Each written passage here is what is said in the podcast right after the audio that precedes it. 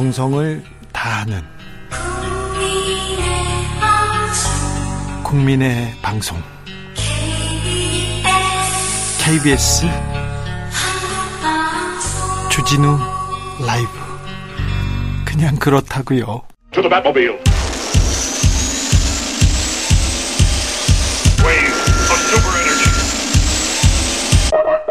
주 기자의 1분 지난해 윤석열 정부를 풍자한 고등학생의 카툰 윤석열차 기억하시죠? 윤석열차를 전시한 기관이 한국만화영상진흥원입니다. 그런데요, 이 기관의 내년 예산이 절반 가까이 삭감됐습니다. 절반 가까이. 내년 만화영상진흥원에 지원되는 문체부 국고보조금은요, 60억 3천만 원인데, 만화 관련된 예산 60억 3천만 원인데, 올해는 116억 4천만 원이었어요. 그러니까 48% 깎였네요.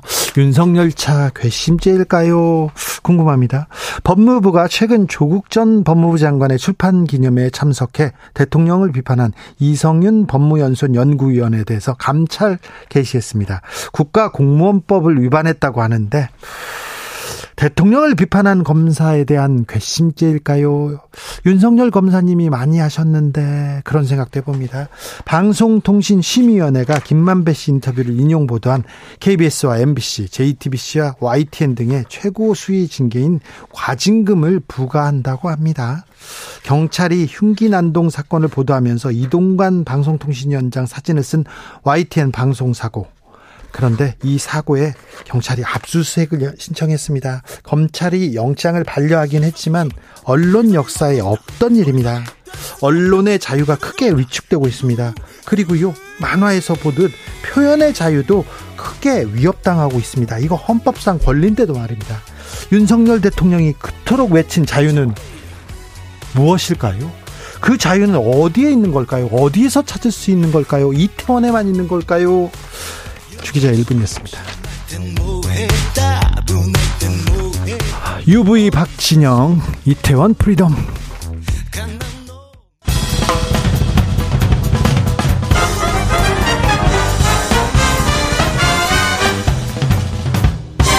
훅 인터뷰. 모두를 위한 모두를 향한 모두의 음. 궁금증 훅 인터뷰 문재인 전 대통령이 어제 서울에 올라왔습니다. 그래서 9.19 평양 공동선언 5주년 기념 행사 찾았는데요. 아, 정부에 대해서도 여러 음. 얘기했습니다. 아, 그 일정 전에는 단식 중인 이재명 대표 병실을 찾아 손을 잡기도 했는데요. 문 전 대통령의 서울행 어떤 의미인지 짚어보겠습니다. 노영민 전 청와대 비서실장 어서 오세요. 네, 안녕하십니까. 건강하시죠, 실장님? 네, 건강합니다. 네. 건강하려고 합니다. 네. 네. 건강해 보이세요? 네. 네. 어, 실장님이 며칠 전이었습니다. 지난 13일 날 국회에서 단식 음. 중인 음. 이재명 대표 만나셨죠? 네. 네. 그때 어떤 얘기 하셨어요? 어, 일단은 문재인 대통령께서 네. 정말 크게 걱정하고 계신다. 네. 그 단식이라는 것이 예. 어, 우리 한국 사람들은 쉽게 음. 생각하는데 예. 사실은 위험한 거다. 네. 특히 기저질환이 있는 사람들한테 네. 어, 단식이라는 것은 어, 예기치 못한 어, 상황이 도래할 수도 있는 거기 때문에 네. 정말 단식을 어, 이제 중단해야 된다라는 네. 어, 그런 그 간곡한 그 의사를 전달했고요. 단식을 뭐 만류한다 네. 그런 의사를 전달했고 또 음. 실장님도 여러 음. 가지 음. 얘기를 해주셨을 거 아니에요. 어떤 얘기 해 주시고 어떤 얘기 아, 들으셨어요? 그뭐 일단은 최근에 네. 아, 우리 그 나라 상황이 예. 아, 정치가 실종된 것에 대해서 우려를 많이 하지 않습니까? 네. 어제 어떤 원로들 만났더니 실종된 수준이 아니다. 네. 아, 자기가 정치를 정말 오랜 세월 했지만 네. 지금과 같은 경우를 경험해 본 적이 없다. 네. 이런 말씀들을 하시더라고요. 예. 그래서 정치 실종에 대한 우려. 네. 그리고 이제 그 국민 통합이라는 것이 예. 대통령이 어느 당에서 배출된 대통령이든지 간에 네. 그 역사와 국민 앞에 겸손하려고 하고 국민을 통합하려고 하거든요. 네. 근데 이렇게 국론이 이렇게 분열되는 상황에 대해서 어 정말 우려를 표했고요. 그리고 아 국익과 민생 이 앞서야 되는데 네. 이념이 앞서는 이 상황에 대해서 어 이거는 조금 네. 어 우리 국회에서도 발언을 해야 될 것 같다. 네. 이런 말씀을 좀 드렸습니다. 차근차근 물어보겠는데 그래서 어떻게 음. 돌파하라고 하셨습니까, 실장님이? 아, 단식을 중단하는 것이 시작이죠. 중단하고 싸워라. 아, 그러니까 장 그 몸을 만들어야 되지 않겠냐. 하루 네. 이틀에 끝날 싸움이 아니고 예. 아, 그러니 단식을 중단하고 예. 몸을 추슬러서 네. 아, 그래야 이제 강력한 아, 그 어떤 그 여권의 네. 저러한 행위에 맞설 수 있다. 네. 이런 얘기를. 그랬더니 이재명 대표가 뭐라고 하던가요? 뭐 잘 알아들었다. 네. 아무튼 걱정해 주는 것에 대해서 고맙다. 네. 뭐 여러 그 말씀하셨어요. 어제 상황에 대해서는 동의한다. 뭐. 어제 문재인 대통령이 단식 음. 중인 아, 입원 중인 이재명 대표 병문안 갔습니다. 어, 어떤 얘기 하셨어요? 어, 일단은 어제는 뭐 9.19 평양 공동선언 5주년 기념식 네. 때문에 문 대통령께서 서울에 왔다가 어, 그 퇴임 이후에 예. 첫 그렇죠. 서울 나들이였었습니다. 예. 네. 아, 마침 또 당 대표가 예. 아, 단식으로 고통을 받고 있는 상황인데 어, 당연히 어, 찾아가서 어, 위로하고 또 그 단식 중단을 권고하는 것은 저는 뭐 당연한 네. 그 일이다, 인지상정이다 예. 그렇게 생각을 했고요. 예. 어 역시 뭐 그 단식 중단에 대해서 네. 어, 정말 간곡하게 아마 호소한 것으로 알고 있습니다. 그래요? 네. 아무튼 당신은 단식을 중단을 권했는데 아. 지금 중단하지는 않으셨어요? 네, 그렇습니다. 네, 빨리 네. 중단해야 될 텐데. 네, 저도 그렇게 해야 될 거라고 걱정하고 있습니다. 네. 문 대통령, 문 전 대통령이 병원 갔다 나오다가 네. 지지자들의 사소한 소란이 있었던 음, 것 같습니다. 네, 네. 그거는 뭐 얘기는 들었습니다만 네. 아 글쎄요, 저는 그 그거에 대해서 말이 많습니다. 네. 뭐 그분들이 뭐 그 좀그 뭐랄까요, 어 그쪽 어디서 경황되는지 네. 어, 그 정체를 모르겠다라는 예, 예. 게 주로 예. 알겠습니다. 예. 9.19 행사가 있었습니다. 네네. 9.19 선언. 네. 음, 에 대해서 말이 많은데요. 음. 9.19 남북 군사합의 폐기해야 된다 이런 말도 있는데 네. 자, 이 9.19 선언의 음. 의미는 뭡니까? 일단은 9.19 평양 공동선언이라는 게 있고요. 네. 이 부속 합의서에 네. 9.19 군사 합의서라는 게 있습니다. 예. 이제 9.19그 평양 공동선언의 핵심이 예. 제 1조에 예. 그 어떤 그 뭐랄까요? 아, 남북이 예. 아, 대결 지상 예. 그뭐 해상, 예. 공중 예. 모든 곳에서 어, 전면적인 에, 그런 어떤 대결 지향을 네. 어, 선언하는 것이 어, 그 1조였죠. 예. 예, 그것이 예, 중요한 의미를 갖습니다. 네. 남북 간에 사실상 군축으로 넘어가는 네. 첫 번째 협상이었다. 예. 저는 그렇게 생각하고 있고요. 네. 그 효과가 저는 엄청나게 그 발휘되고 있다 이렇게 생각합니다. 네. 사실은 아, 분단을 평화적으로 관리하고 예. 그리고 평화 통일을 지향하고 노력하는 것은 대통령에게 부여된 헌법상의 의무입니다. 네. 우리 헌법에 예. 국민의 의무, 네. 국가의 의무, 대통령의 의무 네. 이렇게 이제 균형되게 나와 있는데 네. 대통령의 의무는 네. 조항으로 나온 것과 네. 그다음에 대통령의 선서에서 그 약속하게 하는 예. 이두 가지가 헌법에 나와 있는데 네. 이두 가지 양쪽에 모두 다 들어가는 것은 네. 대통령의 의무로서 딱 세 가지밖에 없습니다. 그래요? 예. 국가의 보유와 네. 헌법의 준수 네. 그리고 하나는 평화 통일을 위해서 노력하라는 겁니다. 예. 이세 가지가 대통령의 의무다라고 네. 우리 헌법은 그렇게 규정하고 있, 아, 다 네. 이런 말씀을 드리고요. 네. 사실 9.19 군사 합의에 의해서 예. 남북한의 어, 비무장지대에서의 국지 도발 횟수가 대폭 줄었습니다. 그렇다면 사실상 중단됐다 이렇게 네. 보여집니다. 네. 이명박 정부 때 그 비무장지대에서의 국지 도발 횟수가 228회. 네. 박근혜 정부 때 108회. 네. 문재인 정부 때 다섯 번이었습니다. 네. 그것도 아마 아 저희가 알기로는 그 군사합의 이전에 있었던 것으로. 아, 아 그래서 군사합의 이후에는 한 명도 없었다. 네. 예, 그러다 보니까 문재인 정부 하에서는 네. 아, 우리 국군이 희생된 사람이 네. 단한 명도 없었다. 네. 아, 이것은 정말, 아, 문재인 정부의 아, 어떤 분단에 대한 평화적 관리에 성, 대표적으로 네. 성공한 그런 사례가 아닌가. 네. 그렇게 또 평화를 유지하면서도 네. 평화 유지 비용이 들지 않았던 예. 역대 정권에서 유일한 정권입니다. 네. 북한한테 단 한 푼도 지출된 돈이 없습니다. 네. 이것은 아마 아, 그, 정말 그 역대 정권에서 처음 있는 일이었다, 이렇게 생각을 하고요. 예. 그럼에도 불구하고. 네. 우리 진보 정권에서 항상 보면 네. 방위력 증강을 위한 노력을 엄청나게 합니다. 제가 예. 실장님이 현직에 계실 때 그리고 예. 문재인 정부 예. 방위비 예. 너무 국방비 많이 쓴다고 비판 많이 했잖아요. 예, 예, 네. 그런데 많이 썼어요. 어제 어, 문재인 대통령이 아, 안보는 보수 정권이 음. 잘한다. 경제는 보수 음. 정권이 낫다는 조작된 신화에서 음. 벗어, 벗어날 때가 됐다. 이런 발언을 했습니다. 네, 예, 예. 이 발언을 네. 조작된 신화에서 벗어날 때가 됐다. 이 발언의 의미가 뭔가요? 어, 통계적으로 보면 네. 보수 정권에서는 방위비가 예. 대개 동결 예. 내지는 미미한 증가에 그칩니다.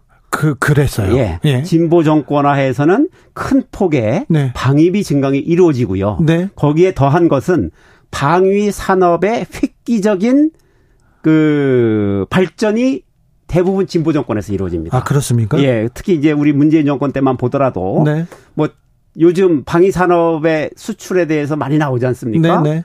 어, 그게 다 문재인 정부 때 쌓아놨던 그때 사실 추진됐던 것들이 지금 결실을 맺는 겁니다. 아, 그렇습니까? 거기 그 당시에 이제 주로 뭐 자주포라든지 네. 탱크라든지 네. 그다음에 뭐 잠수함, 네. 미사일, 미사일 방어 체제 거기다 최근에는 뭐 KF-21 어? 보라매 전투기까지 네. 이 모든 것들이 사실은 문재인 정부 때 어, 이루어졌던 것들이고요. 네. 예. 그리고 처음으로 그 대통령실에 네. 에, 당시에는 이제 그 국방개혁 비서관실 내에 예. 방위산업 담당관이라는 제도를 두었습니다. 네. 그래서 어, 방위산업에 대한 모든 그 마스터 플랜을 거기서 짠 거죠. 네. 어, 그래서 계획하고 그 개발, 그 다음에 그 생산, 수출, 네. 뭐 이런 것까지 거기서 담당하게 했던 이제 그런 일이 있었다. 예. 예 이렇게 말씀드리겠습니다. 알겠습니다. 안보에 대해서 예. 문재인 정부가 열심히 했던 거는 네, 알겠습니다. 음. 그런데 네. 저기 경제에 대해서도 경제 네. 지표들도 음, 음. 지금 윤석열 정부보다는 훨씬 좋습니다. 음. 그런데 이거 통계 조작된 건 아닙니까? 감사원에서 통계 조작됐다. 예. 몇 가지 어, 사례를 예. 들어서 검찰에 예. 고발하겠다 이런 어. 어, 얘기가 나왔던데요. 그것은 예. 아, 전혀 네. 그, 통계 조작은 있을 네. 수가 없다. 그래요? 예, 감사원이 사실상 일부 예. 국민들을 호도하고 있다. 아, 이렇게 보는 게 맞습니다. 뭐냐 하면 네. 감사원은 청와대가 부동산 통계를 사전에 보고 받았으며 이것이 통계법 위반이다. 라는 것. 네. 그 즉 통계법 27조 2항에 나와 있는 통계 작성 기관에서 작성 중인 통계를 공포하기 전에 네. 어, 사전에 제공 또는 누설하면 안 된다라는 그것에 대한 또 처벌 규정도 있고요. 네. 이것을 근거로 하고 있고 감사 개시의 근거였습니다. 네. 그런데 감사원이 감춘 통계법 내용에는 27조 2의 사항이라는 것이 있어가지고 네. 여기 보면은 경제 위기나 그렇지 않으면 뭐 시장 불안 등으로 관계 기관이 대응을 시급하다고 인정하면 사전에 이 자료를 제공할 수 있도록 네. 그렇게 되어 있습니다. 예. 근데 이 조항이 있다는 것을 감사원은 딱 숨겼죠. 어? 그리고 또 감사원이 이제 부동산원과 KB 주택 통계가 차이가 난다. 네. 뭐 그래프까지 그려가면서 네, 차이 나요. 어, 이제 이를 조작이라고 주장하거든요. 네. 그런데 감사원은 KB가 부동산원보다 더 정확하다라는 전제 아래 이런 주장을 하는 겁니다. 네. 그런데 KB는 네. 부동산 중개업자들이 실거래가가 아닌 호가를 입력하는 겁니다. 거기에다가 네, 네, 네, 네. 호가입니다. 이거는 네. 부동산 그리고 이제 부동산원은 실거래가 위주로 입력을 하는 겁니다. 예. 다릅니다. 하나는 호가, 하나는 실거래가인데 일반적으로 부동산 가격이 상승하는 시기에는 호가를 입력하는 KB 가격이 높게 나오고 예. 반대로 부동산 하락 시기에는 실거래가를 입력하는 부동산원의 가격이 높게 나오는 이런 경향성이 있습니다. 네. 어, 뭐 이런 것에 대해서 사실은 감사원이 뭐 모르지 않으리라고 봐요. 네. 그런데 아, 우리 그 최재 감사원장이 국회에서 한 발언이 있지 않아요? 네. 사실은 이거는 감사원법을 위반하는 발언인데 감사원 법의 감사원은 대통령 소속 기관이지만 독립적으로 운영한다고 되어 있습니다. 그렇죠. 그런데 어떻게 얘기를 했었냐면은 대통령의 국정 운영을 지원하는 기관이다. 네. 이런 발언을 했어요. 그러면 네, 여당에서도 부적절하다고 얘기했죠. 예, 맞습니다. 네. 그런데 과연 대통령의 국정 운영을 지원하기 위해서 한 모양입니다. 네, 알겠습니다. 네. 각종 경제 지표 음. 그리고 음. 경제 성장률 어, 문재인 정부에서 음. 통계 조작하지 않았죠. 음. 그 지표는 그 네. 지표는 뭐 다 가지고 있습니다. 네네. 네, 제가 한 말씀 말씀을 드리면 경제와 관련된 중요한 지표는 네.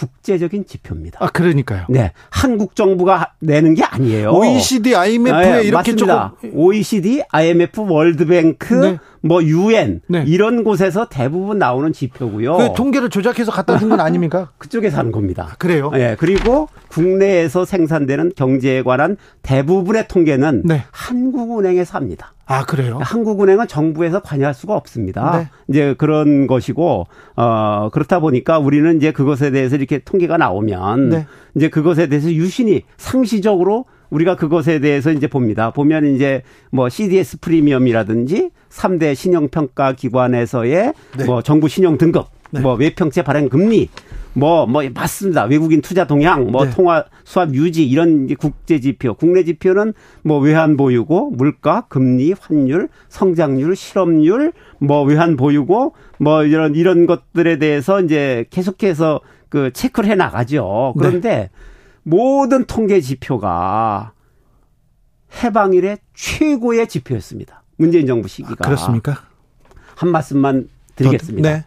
그 외평채 발행 금리라는 게 있습니다. 네. 우리가 문재인 정부 때 네. 유럽에서 이것을 5, 아, 5억 아, 5년물 7년 발행을 했어요. 네. 마이너스 금리로 발행했습니다. 아 그래요? 돈을 돈을 빌려오면서 돈을 이자를 안 줘도 되는 겁니까? 이자를 안 주는 게 아니라 네. 이자를 빌려준 쪽에서 줍니다. 안전해서요? 예. 네. 그러니까 이게 유럽에서 비유럽 국가에게 네. 돈을 빌려주면서 네. 마이너스를 금리를 발행한 최초의 국가가 대한민국이었습니다. 네. 아, 이럴 정도로 대한민국의 국가 신인도가 높았었다. 네. 네, 이런 말씀을 드리고 싶습니다. 경제도 단단했었다. 네. 평화도 남북 음. 대화가 계속 이루어지고 음. 평화는 문재인 정부 때 남북 음. 평화는 더 음. 정착된 거 아닌가 이런 생각도 했는데 어제 음. 문재인 정 문재인 전 대통령이 남북 관계에 대해서 좀 현 정권을 비판하자 대통령실에서 음. 바로 나섰습니다. 굴종적으로 겉으로 음. 보이는 한산한 평화로운 상황이 평화는 아니다 이렇게 얘기했는데 음. 야, 어떻게 들으셨어요? 제가요 아까도 네. 말씀드렸듯이 아, 평화를 위해서 문재인 정부는 네. 북한한테 네. 단한 푼의 돈도 지불하지 않은 네. 유일한 정권이었습니다. 네. 네 그리고 아, 어떤 남북 간 군사적 충돌로 인한 우리 장병에 네. 단한 명도 희생이 없었던 그런 시기였습니다. 예. 이게 의미가 없나요? 그리고 국가 기밀이기 때문에 저희가 밝힐 수는 없지만 획기적인 첨단 무기 개발에 성공했고 예. 그리고 그것보다 훨씬 더 나아간 첨단 무기 개발을 추진했던 정권이 문재인 정부였습니다. 미국과 네. 상당한 미국을 비롯한 주변국들이 네. 우려를 할 정도의 첨단 무기였고, 네. 예 그리고 미사일 그, 예. 그 미사일 뭐 기, 뭐지 구간도 늘어났잖아요. 예, 뭐 물론 이제 네. 그렇고요. 그래서 아 이러한 것들에 대해서는 그 공로에 대해서 네. 아마 향후 큰그 어, 긍정적 평가가 뒤따르리라 그렇게 생각하고 있습니다. 평화를 구걸한 것만은 아니다. 구걸이란 음. 단어가 좀 음. 적절하진 않지만 어, 여당에서 주장하던 대로 구걸한 음. 것만이 음. 아니라 힘을 위해서 무기 개발이나 뭐 음. 다른 자주 국방을 위해서도 음. 힘썼다는 얘기죠. 사실은 자, 제가 네. 그거에 대해서 에피소드. 네. 문재인 대통령이 김정은과 회담을 할 때, 네. 김정은이가 우리 대한민국의 군비 증강, 네. 그 다음에 첨단 무기 개발에 네. 대해서 상당 부분 어필을 아 그래요? 너, 아 그렇습니까? 그런데 문 대통령이 예. 아 우리는 네. 자주 국방을 예. 위해서 어? 그 이러한 것을 하지 않을 수 없는데 예. 우리는 더 크게 보고 있다. 네. 북한을 겨냥하거나 북한을 그 대상으로 하는 것 그런 수준이 아니라 네. 우리는 길게 한반도를 둘러싸이는 강대 강대국들로부터 네. 대한민국을 지키기 위해서는 결국은 우리가 전면전으로 하면 질지 모르지만 우리를 건드리면 너희 나라도 반드시 그거에 상응하는 괴멸적인 피해를 입을 것이다. 네. 라는 것을 확인시켜 주기 위해서 우리는 이러한 첨단 무기를 개발하는 것이다. 네. 이런 얘기를 해줬습니다. 알겠습니다. 김정은 위원장이 문재인 전 대통령한테 무기 개발한다고 어필했군요. 예. 알겠습니다.